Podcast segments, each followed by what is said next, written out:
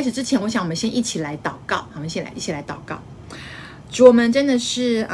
恭敬的把以下的时间仰望交托在主你的手中。主，真的是谢谢你，真的是带领着我们，带领着弟兄姐妹，主要一起来在中午的时间来研读希伯来书。主，真的是谢谢你把希伯来书赐下，主让我们更加的明白基督是那位永远的那个大祭司。主，因着他是那位大祭司，主要如今我们都可以坦然无惧的到你的施恩宝座面前，我们可以直接的与你来面对面。主，我们是何等的蒙恩，主谢谢你，主啊，谢谢你赐下耶稣基督，真的他为我们所做的一切，主真的是为着他所做的一切向你献上感恩，主谢谢你，主啊，真的是你自己，主啊，真的是你那个你愿意的顺服，使我们可以有了这个得救的这样的一个根源，我们向你献上感谢。主，真的是我们把今天时间恭敬的交在你的手中。主，你来真的是开通我们的耳，开通我们的心。主，叫我们真的是被你的话语来得着，并且真的是一生来跟随你，永不动摇。谢谢主，这样子祷告，侍奉主耶稣基督的圣名，阿们。好，我想要请教一下大家，就是说，如果哈你读了到第八章了哈，如果有人问你哈，那希伯来书你觉得一个让你用一句话哈来讲这个1到7章哈，你会怎么样用一句话很简洁的来说明1到7章的这样的一个大意一个内容哈？好，所以我想请大家这边已经有人写了哈 ，Deborah 这边在一边跟我们写了哈。好，他这边想说他读到1到7章啊，他的这个印象，他用一句话来说，他说耶稣是最大的哈，比摩西大。然后他现在是我们的大祭司，跟利未祭司的派别不同，他是属于麦基洗德的那个系统的哈，就那个永远的那个大祭司啊。写得非常好，谢谢 Deborah 的回应。好，还有没有其他人？好，如果你可以告诉我，如果有人问你的话，你可不可以用一句话哈，很简单的说明1到7章哈，到底在讲什么，到底在说什么？好，好，有人要继续再试试看吗？好，直播的这边的弟兄姐妹也一样哈 ，Sophia 哈这边也是一样哈。如果你读到1到7章，你会把1到7章你会用什么一个很简洁的一句话来做一个说明，有吗？有没有人愿意再试试看呢？好，有人愿意再试试看吗？好，其实 Deborah 这边讲的非常的好哈，他这边讲到这个耶稣是最大的哈，大家还记得吗？哈，第1章、第2章的时候，他就在讲这个儿子哈，还记不记得？哈，这个儿子哈，这位儿子呢，他从第1章的时候，他并没有讲这个儿子是耶稣基督哦，他就埋一个伏笔，他讲这个儿子他是怎么样，他是超越天使的，对不对？然后这个儿子呢是神就是神让他完成这个救赎的工作，然后而且这个神呢，这个儿子就是等同于神哈，记不记得他说他是这个神荣耀所发的光辉，好，然后是他本体的真相，好，然后呢，他如今完成了这个救赎的工作，坐在至高者的这个右边，哈，他一直在强调这个儿子就相当于是神，哈，就是神，哈，这位儿子就是神。然后呢，他是超越什么？他是超越一切的天使，超越这个旧约这个天使，是1、2章。然后讲到这个第2章，讲到这位儿子呢，哈，耶稣基督，他把他点名出来，这个儿子呢就是耶稣基督。然后呢，他怎么样？他要带领我们许多的这个儿子呢，要一起怎么样进入到神的这个荣耀里面去，哈，进入到神的荣耀去。然后到了3、4章呢，我说过3、4章他是一个完整的一个讲道，对不对？一篇讲道，然后他引用了这个旧约这个诗篇95篇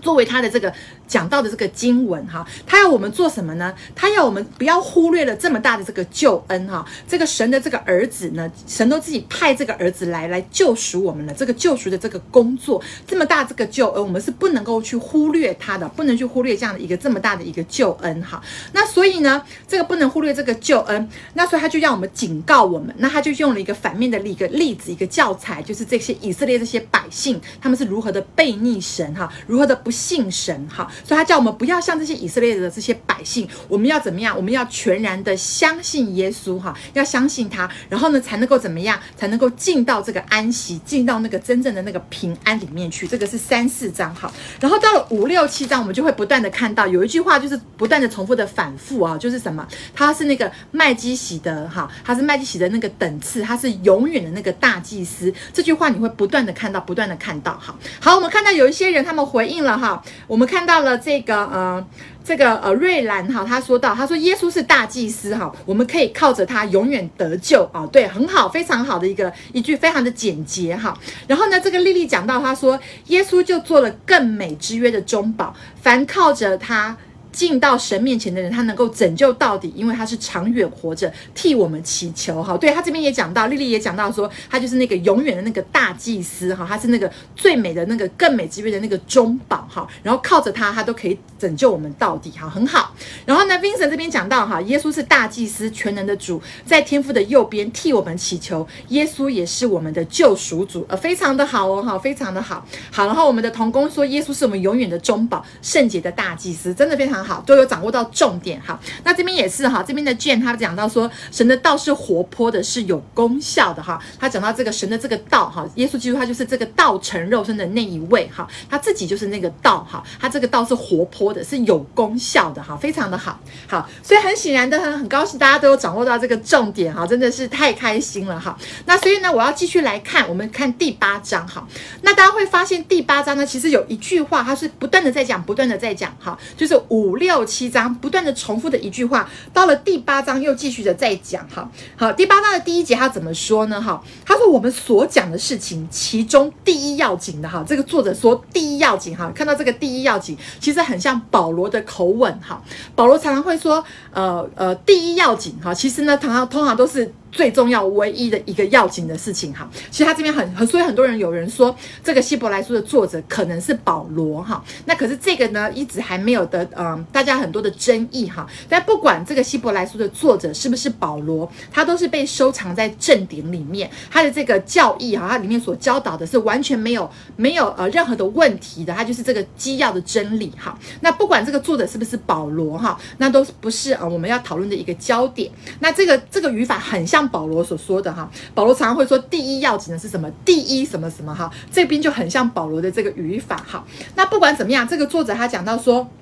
我们所讲的事情，其中第一要紧的，就是最重要的那件事情是什么呢？就是我们有这样的大祭司，已经坐在天上至大者宝座的右边哈，有没有觉得很耳熟哈？你会觉得这句话超级耳熟的哈，你在第一章就听到了，对不对哈？然后呢，他又讲到说这样的大祭司哈，这个大祭司啊，大家继续往前翻哈，大家可以往前翻，再复习一下哈。你们看5章的6节哈，5章的6节。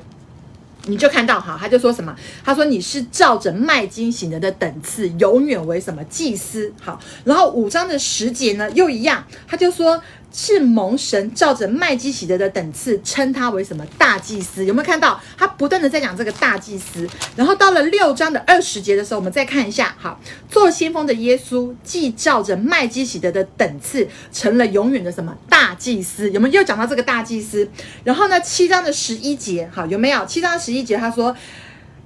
又照着麦基洗德的等次，不照亚伦的等次哈，又讲到这个麦基洗德这个等次，这个永远这个大祭司这个等次哈。然后7章的17节哈，你是照着麦基洗德的等次，永远为什么？永远为祭司哈。所以你看8章的1节哦哈，他又再次讲这个作者，他不断的讲，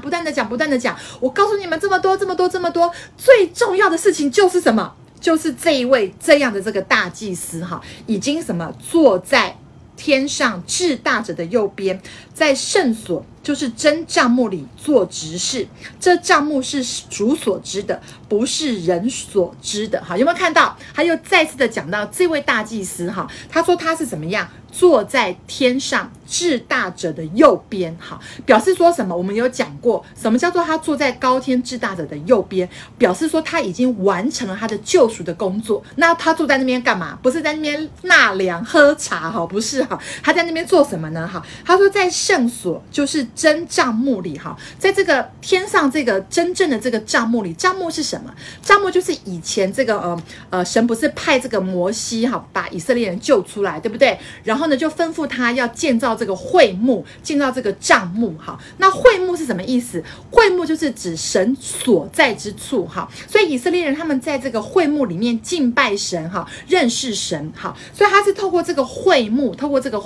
好，来告诉人们，告诉这些以色列百姓说，神与你们同在。好，可是如今呢，这位大祭司呢，他是已经在什么，在真正的帐幕里。好，地上这个帐幕只是这个天上的这个帐幕，天上这个真正的这个神所在之处的一个预表，好，一个象征，好，一个形状而已。我们待会会看到，只是一个形状。好，它是模仿天上的这个神所在之处所模仿，然后所做的一个放在地上，好，让人们知道说这个是神同在的一个记号。哈，所以这个会幕，地上这个会幕是神同在的一个记号。哈，那可是如今呢，这位大祭司呢，这位耶稣基督，这位大祭司呢，他是已经坐在那个真正的那位这个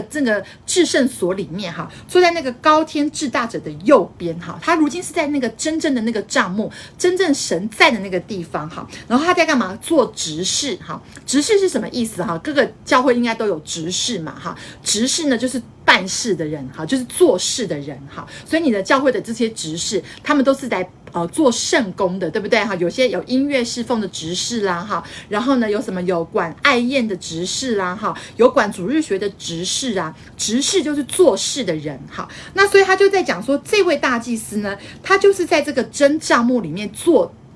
事的人。那他做什么事情？好，他在做什么事情？他就是在不断的在为我们代求。我们前面的这个读经，其实我们也有读到，对不对？他是在天上不断的为我们代求，对不对？然后呢，到他面前来的，他都可以怎么样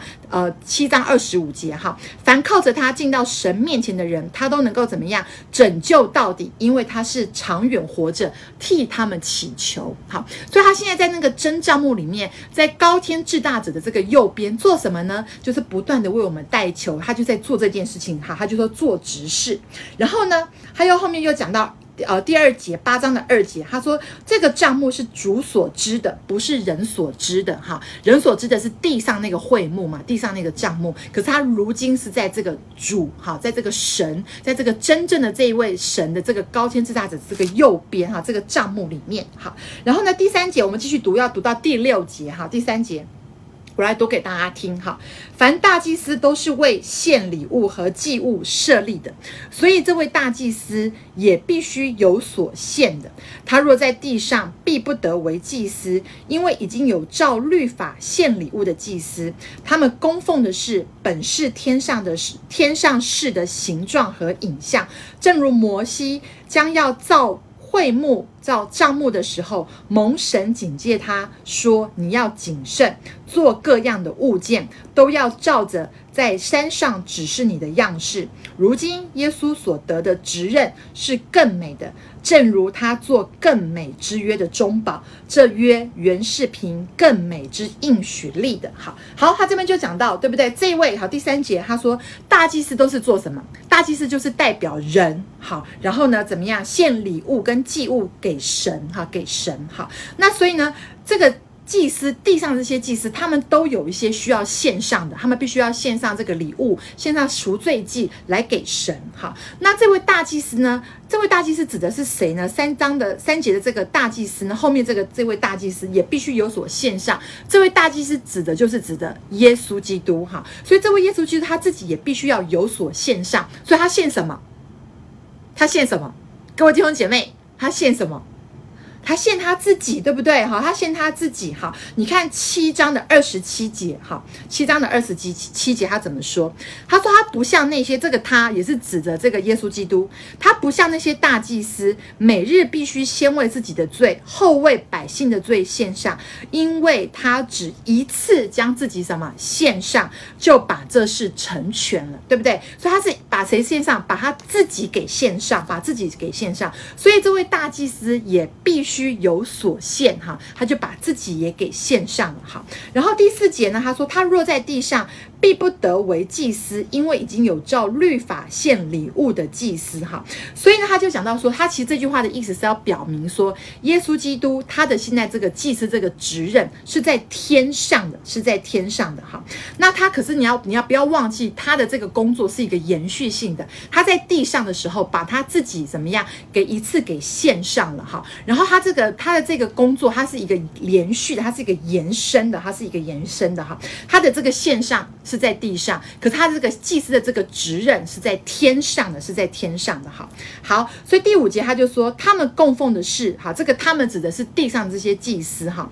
本是天上的这个事的这个形状跟影像，正如摩西将要造这个帐幕的时候，是神警告他哈，你要谨慎，要做各样的物件哈。他就这个其实神吩咐摩西，他进到这个会幕，进到这个帐幕呢，其实都是按着这个天上的这个样式来造的。好，所以神吩咐他，好，所以你可以说地上这个帐幕，地上这个会幕，不管是这个洗涤盆啦，好，不管是这个幔子啦，好，或者是这个什么祭坛呐，好，这种的一切哈，其实全部都是按照天上的这个样式来造的。好，所以也就是说，所有旧约的这些律法，所有旧约的这些仪式，都是为了要预表耶稣基督。好，我再讲一次哈，就是所有地上这些旧约，这些所有的这些会幕啦，哈，这些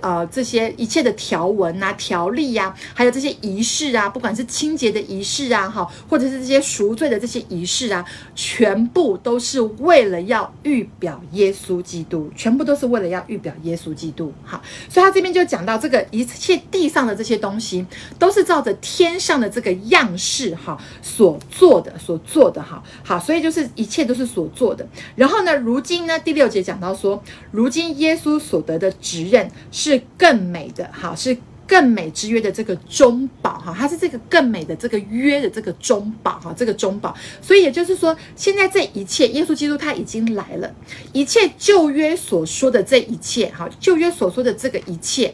他都是为了要预表耶稣基督。好，所以当耶稣基督他已经来了，他已经实现了，他已经应验了这个旧约所预表的这一切的时候，旧约的这一切其实现在都已经不需要了。所以我们不需要有两套祭司的系统。好，当我们有了耶稣基督这位大祭司以后，其实这些旧约所做的这些事情，我们都可以不需要做。为什么？因为耶稣基督他已经完成了所有这个救赎的工作，我们靠着这唯一的这一位中保，就可以来到神的面前。好，就可以来到神的面前。所以这些犹太教或者这些旧约里面的这些所立的这些条例呀、清洁的条例呀、好，赎罪的这些条例，其实都不再需要再做，我们现在都不用做了，对不对？为什么？因为耶稣基督他已经把他自己献上，我们已经借着他，好，已经可以来到神的面前，他已经完成了他的救赎的工作。所以你现在不需要再去仰赖任何的其他的这些中保，好，你不用仰赖任何的中间这位中保，任何其他的。如果有人说啊，我是这个上帝跟你中间的这位中保，好，包含你的牧师，好，包含你的牧师，包含你所认识很有名的这个先知，好，他都不能够成为，好，他都不需要成为你跟神之间的这个中间人，好，这个中间人。为什么？因为耶稣基督，你借着耶稣基督，你奉他的名祷告，你就可以直接来到上帝天父的这个面前。好，所以你一定要有这样的一个把握跟信心。好，你一定要有这样的把握跟信心，不要觉得你还需要再倚靠另外一个中保，另外一个牧者，另外一个先知。好，好像这个先知告诉你的什么，好像要透过他，好，好像会只能透过他。你千万不要忘记，你有这位耶稣基督作为中保，好，作为这个中保，这是绝对不能忽略的一件事情。所以你跟神之间其实只需要这位中保，只需要这位耶稣基督，好，你不需要其他的，好，因为他已经超越了。虽然希伯来不断的讲到，他已经超越了一切的使者，他超越了一切的天使，所以你只需要耶稣基督这一位中保就可以了。好，然后呢，他接下来就讲到一个约的这个概念。好，其实你看这个，他讲到这个更美之约的这个中保，这个约这个概念，其实你从7章的这个22节，你就会发现他已经在要开始谈这个约这件事情。哈，约，哈，这个约。那我要讲一下这个约哈，这个约它其实讲一下这个约的这个概念哈，就是当我们在看这个在看这个圣经里面，上帝跟我们人之间这个约哈，这个约这个合约啊，你不要从这个我们现代人的这个合约这个角度来思想哈。我们跟上帝之间，上帝跟我们之间是一个盟约的一个概念，是一个盟约的概念哈。什么意思呢？哈，就是说我们现在会有很多的约，对不对？好，我们会有什么？如果你要跟人家租房子，你会有什么？你会有租约，对不对？那你会有什么？你会有婚约，好，那你还会有什么？商业上，好，商业上会有一些商业的契约，对不对？好，你要办一个什么银行的这个发卡，有没有？好，银行的信用卡都会有一个什么？都会有一个合约，好，都会有个合约，好。那我们现代人会有很多很多的合约，好，那合约的概念是什么？合约的概念就是说两造之间，好，比如说我跟我的房东，好，我是租客，对不对？他是房东，我们两个之间是平等的，好，我们两个是平等的，好，所以如果有一天呢，这个房东不履行他的约的时候，好，我也可以不要履行我的约，好，我也可以不要履行我的约，我们俩知道是平等的，好，婚约也是一样，对不对？有一个人他不想要这个婚约了，他不要这个结婚这个约定，他就不要了，那另外一个人他也就可以，也就是说他不要，好，他就是这个约，他是属于是两造之间是一个平等的，好，是两个人都要遵守这个合约，好，都要遵守这个合约。那可是这个圣经里面呢，讲这个关于这个上帝跟我们的这个盟约呢，其实是非常的重要的一件事情，好，这个盟约呢，其实它是根据比如说圣经讲，好，圣经讲到这个上帝跟这个摩西讲，好，颁布很多很多的这个条例，哈，其实它就是在这个申命记里面，你可以说申命记里面有很多很多的条例，其实就是一个约的概念，好，怎么说呢？哈。后来有一些学者他们去研究哈，《申命记》里面讲的这些条例哈，其实呢就是它的这个条例的这个写法哈，或者是它这个两造之间这个关系，非常非常的像他们当时候这个赫特文化哈，我写给大家好，赫特文化。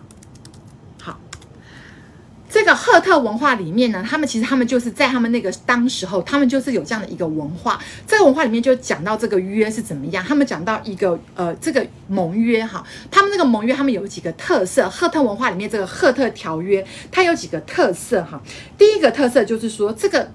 个盟约哈是上对下的，好，就是上对下的哈。就什么叫做上对下？就是说，当时候他们有一些国家跟国家在打仗的时候哈，比如说这个国家他打赢了哈，他下面就会有他，比如说他打赢了另外这个国家哈，那这个国家的这个国王呢，这个宗主呢哈，这个宗主他呢就会对这个属民哈，对他这个他得到这个国家下面这些属民，他会立一个盟约，他会立一个条约，好，那这个条约，所以他这个盟约的这个概念，它是一个上对下的，这个赫特文化里面是上对下的。那在这个条约当中呢，这个宗主哈，这个国王哈，这个国王他就必须对他所征服的这个国家这些百姓这些属民呢哈，他们有一个提供一个保护，提供一个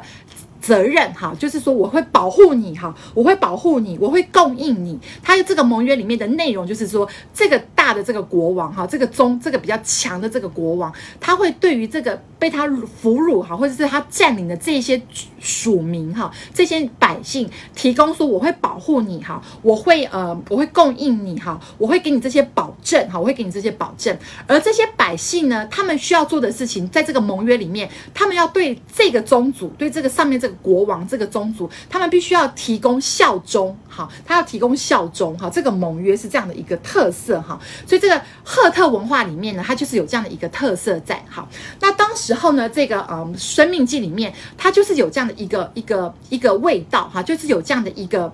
有这样的一个盟约的一个特色在哈，所以呢，在这个盟约的这个关系之下，它还有另外一个特色哈，就第一个，这个盟约是上对下的嘛哈，我们刚才有讲到，然后这个盟约的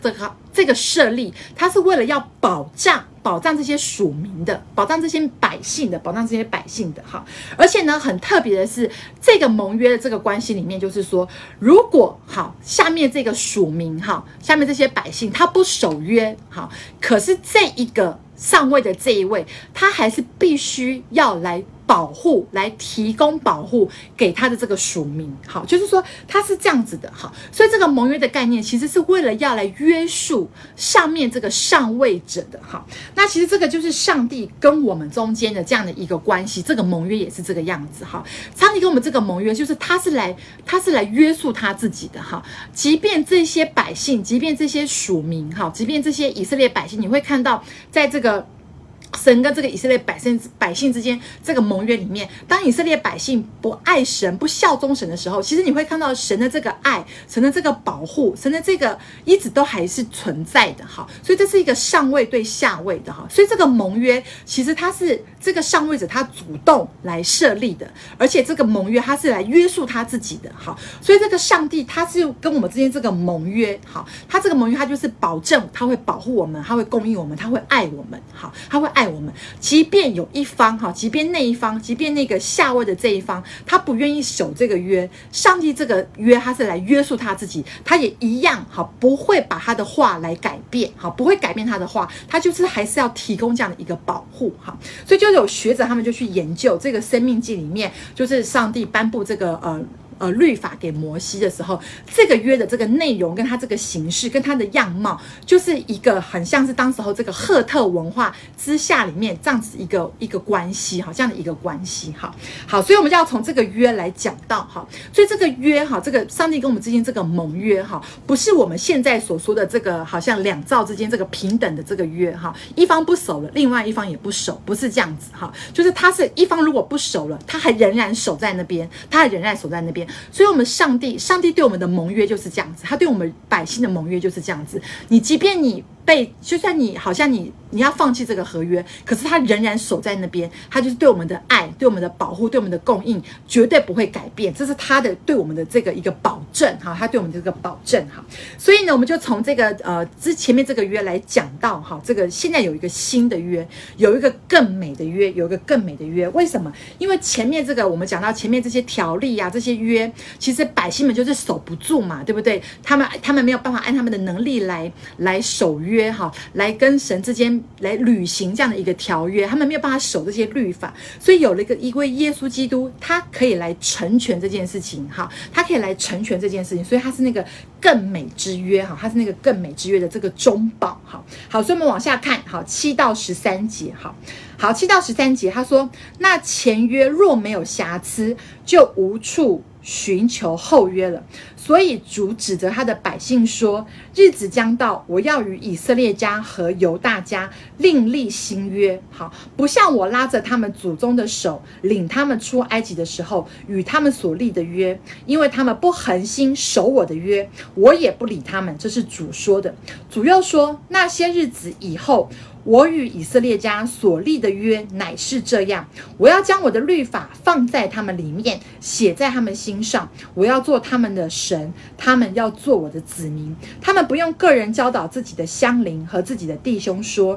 你该认识主，因为他们从最小的到最至大的都必认识我。我要宽恕他们的不义，不再纪念他们的罪愆。既说新约，就以前约为旧了。那渐旧渐衰的，就必快归于无有了。好，好，他这边就讲到了，他就说这个前约，哈，就是这些神要摩西所立的这些条例呀，哈，这些申命记里面这些条例，哈，如果没有瑕疵，哈，如果都很完美，为什么是有他神所立的约是没有瑕疵的？可是有瑕疵的是什么？有瑕疵的是人嘛，哈，人没有办法去遵守，人没有办法靠着自己的力量去遵守这些条例，遵守这些约定，好，这些条例没有办法，所以有瑕疵的是人没有办法去遵守。所以呢，就必须怎么样？就必须要有一个后约，就是必须要有一个新的约。哈，这边这个前约呢，第7节这个讲的这个前约，就是我们口中现在所说的这个旧约。哈，所以这个旧约呢，它其实是有瑕疵的，那个瑕疵在于人没有办法遵守那个旧约里面这些条例，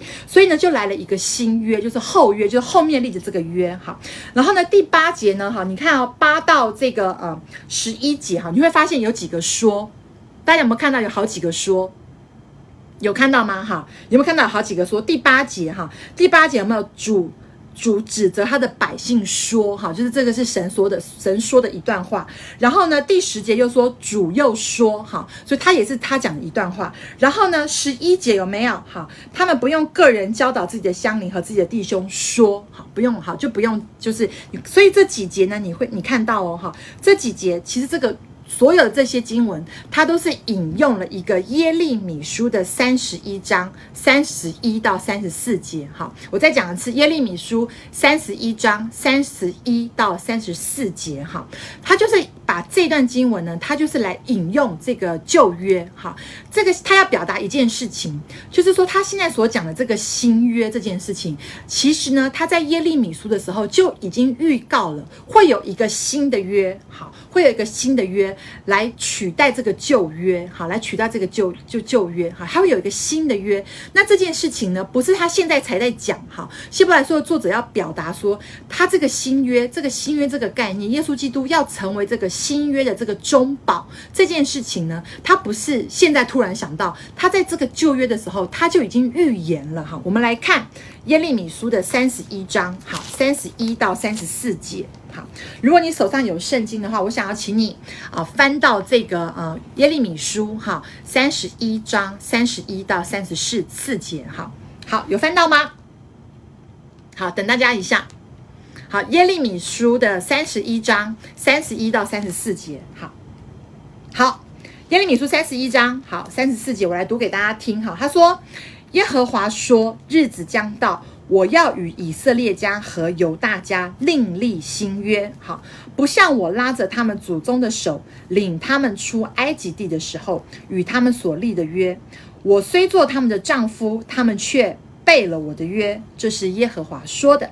好，然后呢，耶和华说，那些日子以后，我与以色列家所立的约乃是这样，我要将我的律法放在他们里面，写在他们心上，我要做他们的神，他们要做我的子民。他们个人不再教导自己的邻舍和自己的弟兄说，你该认识耶和华，因为他们从最小的至最大的都必认识我。我要赦免他们的罪孽，不再纪念他们的罪恶。这是耶和华说的。好，你有没有发现，是不是一模一样？好，耶利米书31章31节到34节这边讲的，跟这个我们刚才读到希伯来书第8章的7到12节，是不是一样？好，他就是在引用这个旧约。好，他在引用旧约，他在讲耶稣基督他成为这个新约的这个中保。好，是以前在耶利米书在旧约时代就已经预告他们了。好，这个旧的这个约为什么是有瑕疵的？好，为什么有瑕疵的？这个耶利米书有讲嘛，对不对？好，他这32节有讲。好，他说我虽然做他们的丈夫，好，就是这个神他用这个夫妻的关系来比喻他跟以色列百姓子民的关系。好，就他做他们的丈夫。好，可是呢，以色列百姓却怎么样？他们却背逆了这个约，背弃了这个约。好，所以这个旧约有瑕疵，是因为这些百姓他们悖逆了，他们做不到，所以呢，他就已经预告了，在耶利米书他就已经预告了，在那个日子以后，哈，会有一天，哈，会有一天，他要跟以色列百姓，哈，立一个新约。好，那新约的内容是什么呢？好，我们先看旧约。哈，我们现在回到这个希伯来书第8章，哈，第8节。好，他就说主呢就指责他的百姓说什么？好，日子将到，好，我要与以色列家跟犹大家另立新约。为什么？因为这些犹大家还有这个以色列这些百姓，犹大家、以色列家，他们全部都怎么样？都悖逆了耶和华，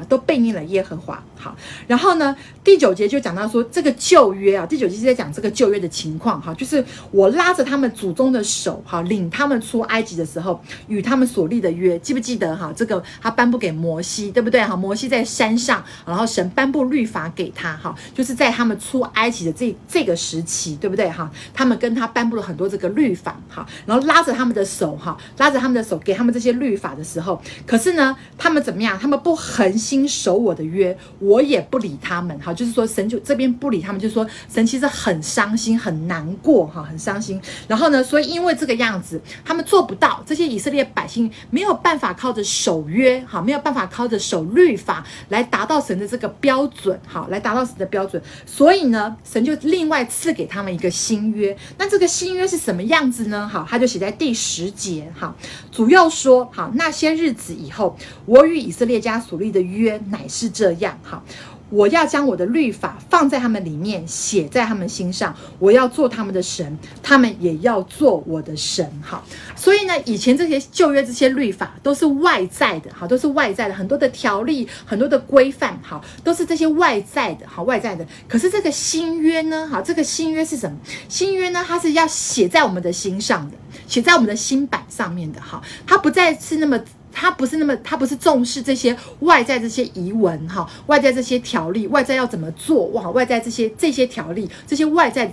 这些看得见的这些条例，好，这个新的这个约，它是要写在我们的心版上面的，写在我们的心上的哈。那怎么写？好，当我们相信耶稣基督了以后，什么就住在我们里面？是不是圣灵就住在我们里面？好，所以是借着圣灵把这个神的道，把这个神的话写在我们这个里面，写在我们这个里面。好，所以呢，我们不是靠我们不是靠我们，因为害怕犯错，害怕没有达到这个律法，害怕被处罚而去遵行上帝。我们是因为我们体会神耶稣基督对我们的爱，然后呢，借着这个圣灵，倚靠圣灵来遵守神他希望我们做的事情。好，这两个是完全的不一样的。好，在旧约的时候，人必须要靠着这些外在的这些仪式，哈，靠到这个外在的仪式来好像来遵守神的话，可是呢，人很软弱，他们根本就做不到。好，所以这个新的约呢，是耶稣基督他替我们这些软弱的人，哈，成为了那个一次献上的那一个赎罪祭。好，然后呢，他一次献上，他成为那位祭司，成为我们神跟人中间这位大祭司，这位中保。好，然后他一次献上，并且呢，差派这个圣灵呢住在我们的里面。好，所以今天我们不是在靠我们的肉体，好，要去达到神的标准。好，我们要靠我们的这些行为，好，这些肉体的行为，靠着自己的意志力，靠着自己这个所作所为，好，来达到神的这个标准。好，而是呢，我们要倚靠圣灵的能力来帮助我们，好，来帮助我们可以来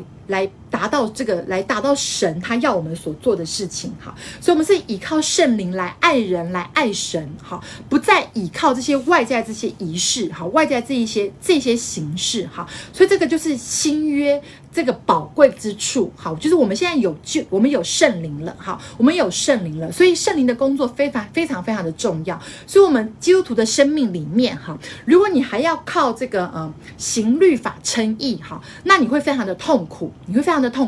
因为我保证你做不到。好，我保证做不到。好，保证做不到。我们要靠我们自己的什么意志力，靠我们的这个肉体，靠我们好像这个肉体来做，好，来进前。好，如果你要靠着你自己的肉体肉身，好，来做，好，你绝对会做不到，你绝对没有办法的。所以你的生活当中，你必须要常常的是来倚靠圣灵的，我们的心必须要被圣灵来掌管的。好，因为圣灵他也是神，圣灵是神。好，所以圣灵的能力还会帮助我们，这个主复活的这个大能在我们这个里面，所以他会来帮助我们更像神，帮助我们来爱人爱神。好，神他这个最大的诫命，好，有讲到，好，对不对？耶稣自己有讲到这个神最大的诫命就是什么？就是要爱神跟爱人嘛。好，那如果你知道这个爱人其实是很不容易的一件事情，哈，特别是你要爱那些不可爱的人，哈，爱那些就是伤害你的人，其实这是很困难的事情。你靠着自己，其实你是没有办法做到的，哈，除非有圣灵来帮助你，圣灵来光照你，圣灵给你能力，好，你才有办法来实践这个主要给我们的这个命令，好，就是爱神爱人这样子。好，所以呢，我们要知道，好，我们来服侍神，好，或者是我们来遵照主的这个命令，好，不是因为我们要害怕这个神的这个处罚，好，神的这个处罚，害怕我们做不到这个命令，害怕我们做不到这些条文条例，好，我们害怕，我们恐惧，我们不是活在那个恐惧里面，我们乃是有圣灵在我们的里头，哈，这个圣灵帮助我们来遵行神的话，来遵行上帝的话语，哈，好，所以呢，他这边就讲到，哈，往下讲，哈，第11节，哈。他就说他们不用个人教导自己的乡邻和自己的弟兄说你该认识主哈，因为他们从最小的到最大的都必认识我。为什么？因为从最小到最大的，只要我们相信了耶稣基督，这个圣灵的这个能力，圣灵就住在我们里面，圣灵就住在我们里面，也借着耶稣基督所做的哈，因为耶稣基督所做的缘故哈，神是怎么样？12节他说我要宽恕他们的不义，不再纪念他们的罪愆。好，为什么父神不再纪念我们的罪愆，不再纪念我们的过犯？好，为什么？因为耶稣基督他已经一次献上，而且他完全的献上，他献上他自己，他就一笔勾销了，好，一笔勾销了我们跟神父神之间这样的一个罪的这个障碍哈，一个罪的障碍哈。好，所以呢，他就讲到13节，他就讲到说，既说新约，就以前约为旧了哈。前约就是指的这个旧约哈，但那个旧约呢，渐渐就是怎么样，旧的就会怎么样，渐渐的渐衰，渐旧渐衰，旧必快归无有了哈，就是他就越来越不需要他，就不需要他了嘛哈。当你我们有这位耶稣基督，这位中保，这位大祭司，这位天上的这个大祭司，他完成了救赎的工作，坐在高天至大者的右边，我们借着他就来到天父的面前，就来到那个真帐幕，就来到那个至圣所哈，来到这个神同在这个地方哈，所以我们就可以来到这个，直接来到父神的面前，我们就不再需要仰赖这些旧约这个系统了哈。这就是他要不断的要表达的一件事情哈，因为我们有一位这样的一个大祭司哈，这位大祭司使得我们可以有这样的一个新约哈。那这个新约它是借着这个圣灵写在我们的里头的哈，写在我们的这个里头的哈。这可能需要大家有一点体会哈，什么叫做圣灵哈？圣灵把这个神把这个神借着圣灵把他的这个律法哈写在我们的心版上，写在我们的心版上哈。我们不是靠这个外在的这些条例哈，你去看现在很多其他的信仰，很多其他的宗教，仍然是靠这个外在这个条例哈，要跪好，要拜好，对不对？要净身，然后呢，要三拜九叩，有没有哈？需要做很多很多的条例哈，需要做很多很多这种肉体上这些行为哈，用这些行为哈，好像要来换得什么哈？可是我们现在我们这个基督教的信仰，我们基督徒的信仰不是这个样子哈，因为耶稣基督他已经来做了，他已经做了，他已经献上这一切了，这一切我们所做不到的哈，他已经一笔勾销了哈。那所以呢，我们现在最重要的事情就是我们的心哈，必须要来被圣灵来掌管哈。就是如果我们的心是被圣灵来掌管的，我们就会是属神的哈，我们就会像神哈，我们就会有他的性情，我们就会有他的品格哈，我们就会属他哈，我们就不会属肉体哈，不会属肉体哈。所以这个就是一个我们要常常提醒自己的哈，我们要常常被我们的圣灵来掌管。被圣灵来掌管，所以我们需要常常的在圣灵的里头哈，在圣灵之下来生活哈。那属肉体就是，其实你可以发现，你每一次有属肉体的情况的时候，可能是爱生气呀哈，可能容易愤怒啊，容易苦毒啊哈，容易好像下沉啊等等等等的这一切哈，这其实它都是属肉体的。所以当有这个情况的时候，你要赶快来请求圣灵来帮助你，圣灵就是住在我们的里面的这一位哈。那圣灵他会帮助我们，他会帮助我们更像神，帮助我们把这些旧的这些旧的心思意念，就是会离开我们哈。就有一个比喻我其实非常的喜欢哈，就是我们的心里面好像有很多很多的这个房间哈，很多的房间哈，你会发现你的心思意念哈，你的里面其实有很多很多的地方，你有善有恶的地方哈。那在很多时候你有一些房间其实你就是关着的哈，是黑暗的哈。你有些地方你可能已经交给神了哈，有些地方你就是属神的哈，你可能有一些地方你其实还不错哈，你被神来掌管哈。可是有些时候你的里面，你的心思意念里面还是有些很多很黑暗的地方，那些很黑暗的那些小房间就是没有被圣灵来掌管好。你的心里面有很多很多的房间好，就好像一个家里面哈，一个房子里面有客厅哈，有房间哈，有餐厅哈，然后有厨房哈，然后有储藏室哈。那很多时候呢哈，我们好像只把我们的生命的一部分，把我们的心只敞开一部分，只让耶稣来客厅好，只让耶稣呢，只让圣灵住在客厅，只让圣灵呢住在这个厨房，好，都很漂亮的地方，都是很好的地方。可是有一些地方你就是紧紧的不让神进去，不让圣灵来掌管，好，比如说你的房间可能很乱，好，你的储藏室很混乱，好，或者是很脏乱，好，可是这些地方你都不愿意让圣灵来掌管。你想想看，你的生命里面有没有一些地方其实是很黑暗的，好，是非常非常黑暗的，然后你不愿意让圣灵来掌管这一块，好，你要自己紧紧的抓住，好，你这个黑暗你不愿意让圣灵来掌管，好，不愿意让圣灵来掌管。可是这个神的这个律法，他如今要借着这个圣灵，好，他要写在你的心上，写在你的这个心板上。意思就是说，你的生命的每一个部分，好，你的每一个肮脏的房间，你都必须要敞开来，让圣灵来接管。好，让圣灵来接管，你才能够属于神。好，就是那些黑暗的部分，你必须要让圣灵来掌管，你才能够像神，你才能够有神的这个美好的性情。好，而不是紧紧的抓住。好，特别是很多的这些老我。好，你会发现你还是有很多生命里面有一些老我，你紧紧的抓着，你没有要让圣灵来掌管。好，你没有让圣灵来掌管。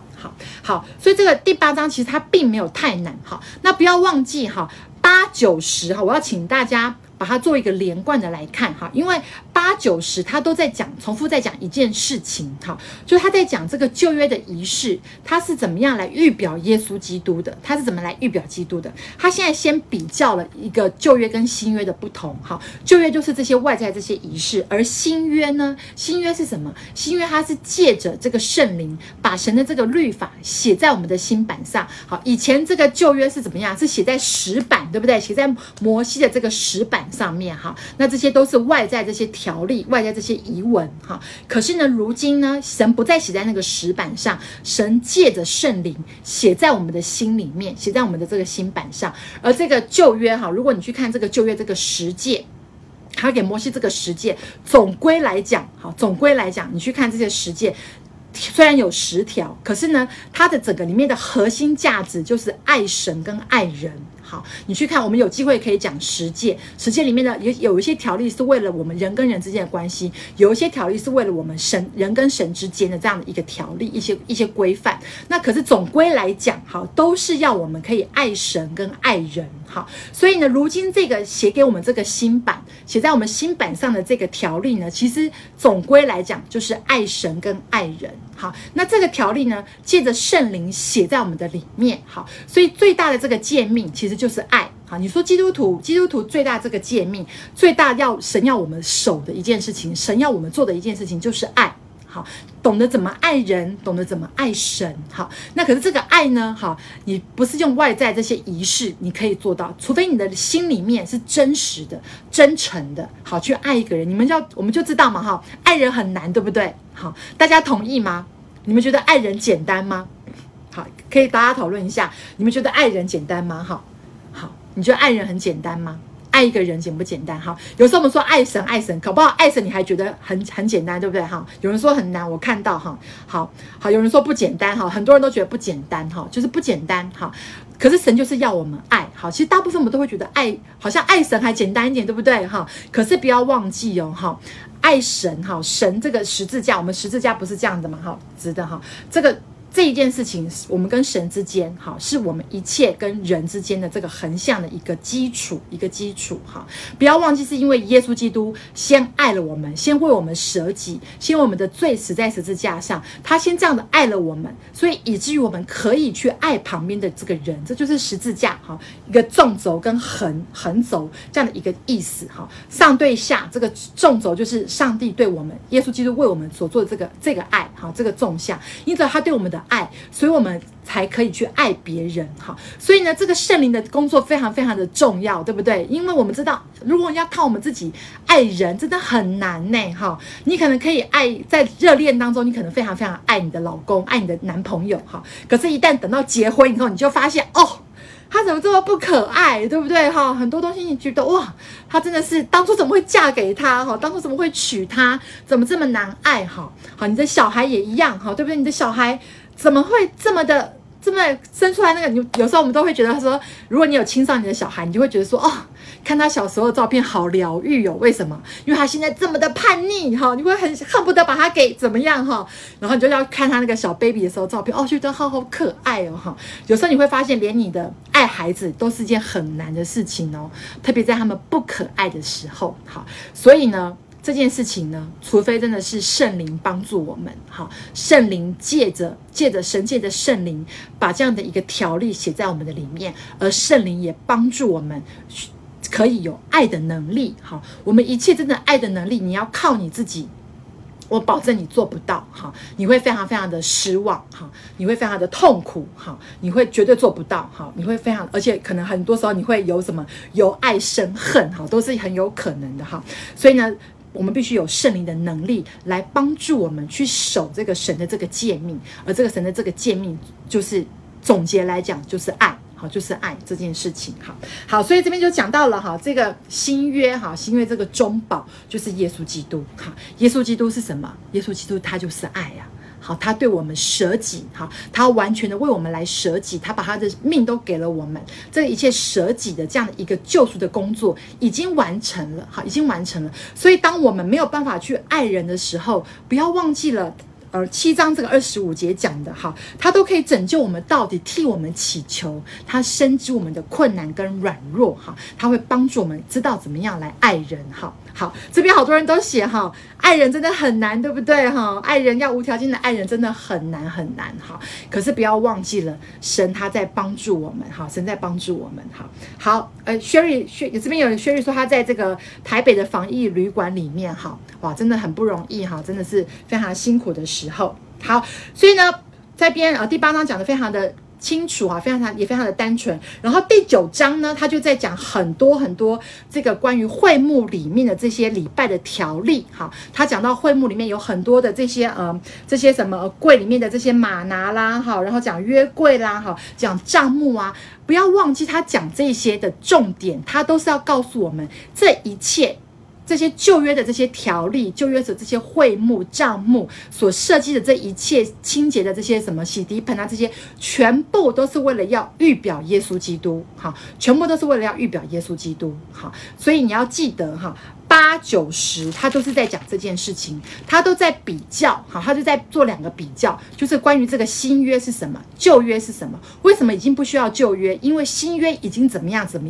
好，所以8、9、10他都是按照这个模式，他在讲这件事情，他在对比这个新约跟这个旧约的不同，然后这个新约这位大祭司他是如何超越这些旧约的这些条例，旧约这些祭司，好，他都在讲这个概念，然后他不断的在讲，就是我们如今已经有了这一位耶稣基督作为我们的中保，我们不需要再去寻求其他的，寻求那些旧的。好，那不要忘记了这个希伯来书，他当时候的这个对象是什么？他当时候对象就是有一些犹太背景信徒，好，就是有犹太教背景的这些基督徒的这些信徒，他们呢想要离开这个基督教的信仰，想要再回去这个旧约的这个系统里面，那这个作者就不断的告诉他们，强调告诉他们说，你们不需要再回到这个旧约，哈，因为如今我们已经有耶稣基督这一位中保，他已经超越了旧约一切的这些律法、这些条例，旧约的这些东西都已经应验，好，这些都是已经预表了耶稣基督，而且如今都也已经应验了，哈，他叫我们不要再回去了，好。好，那这个要怎么应用在我们的生活里面呢？好，因为我们也没有犹太教的背景嘛，对不对？好，我们并没有犹太教的背景呢，我们本来可能就没有这些犹太教的这些背景在。好，那怎么样应用在我们的生活里面呢？好，你去想想看哈，其实你所依赖的、你所仰赖的，哈，是唯一是耶稣基督吗？好，是不是唯一只有耶稣基督？很多时候我们也还仰赖一些旧的东西。很多我们也养了一些旧的东西，或者是我们还是倾向我们的生命里面，你还是倾向用律法，好，你用律法来想要来换得上帝的祝福。好，我不知道大家对于这个服事，好，或是对于你去教会，好，你会不会里面有一个恐惧？好，我随便举一个例子，好，比如说，好，你今天。你这个礼拜没有去主日聚会好了，好，或者你这个月你忘记11奉献，刚好呢，好，你又不小心出了车祸，好，假设我举个例子，好，你出了一个车祸，你会不会立刻联想到说啊，对，就是我，因为我这个礼拜没去教会，好，所以难怪我出车祸，好，所以呢，你去教会。好，你如果没有去教会，好，或者是说你今天忘了十一奉献，好，你今天忘了做任何事情，或者是你今天去做这些事情，你今天去教会，或者你今天十一奉献，你今天做圣工，是出于一个恐惧。如果我没有做的话，那么我可能会遭灾。好，如果我没有做的话，神就不会赐福给我。好，或者是相反的来讲，好，有一些信徒可能会说，我怎么会遇到这样的事情？我明明就有去教会啊，我明明就有奉献啊，为什么这样的恶事还会临到我的身上呢？为什么我还会发生车祸呢？我明明就有去教会啊，我明明就有十一奉献啊，而且我也有参与敬拜啊，好，我也有什么，我也有对神怎么样啊。好，其实如果你会有这样的一个思想在你的里面，好，我要说你的里头可能还是跟神是一个交换的系统。好，我不知道这样讲你们明白我的意思哈，就是我们的里面，我们还是有一个交换的系统，就是我今天神可以祝福我，是因为我做了什么，是因为我做了什么。可是你要知道，我们一切，神如今可以祝福我们，神如今我们可以到神的面前来寻求他的帮助，都是因为耶稣基督他已经做的。好，所以我们非常的强调，不是我为神做了什么，而是基督已经为我做了什么。好，所以我们今天如果一切的，我们可以蒙祝福，我们可以顺遂，或是我们可以有一切的恩典，这一切都是因为耶稣基督所做的。好，可是我们很容易就会变成说，因为我做了什么啊，所以我今天才这么的顺遂啊，或者是我们普遍在教会里面就听到说啊，就是因为他是怎么样，他做了什么，所以神就怎么赐福他。你们有没有听过这样的一个东西？神当然会赐福，神也会纪念，可是我们跟神之间的这一切的障碍的挪去，好，挪开，我们可以直接直达神的面前。千万不要忘记了，是耶稣基督为我们所做的，特别是我们的这个救恩。好，我们的救恩绝对不是因为用我们所做的，我们的行为可以来称义。好，一切我们可以称义都是因信称义。好，所以我们常常说因信称义，因为信什么？因为相信耶稣基督为我们的罪死在十字架上，我们的救恩是从他而来的，不是因为我们靠行为来称义。好，所以如果有时候你要好好的去检查自己，好，你有没有一个交换的系统？你为神做的事情，或者是我们所有为神做的事情，所有服事，是因为恐惧，是因为害怕，还是因为想要交换，从神那边换得祝福？我们为神所做的，我们爱人，我们所做的一切，其实应该要回到最单纯的一个原因，就是因为耶稣基督他为我的罪死在十字架上，这样的爱给了我，以至于我要把这个爱给出去。好，而不是因为基于恐惧，基于害怕，基于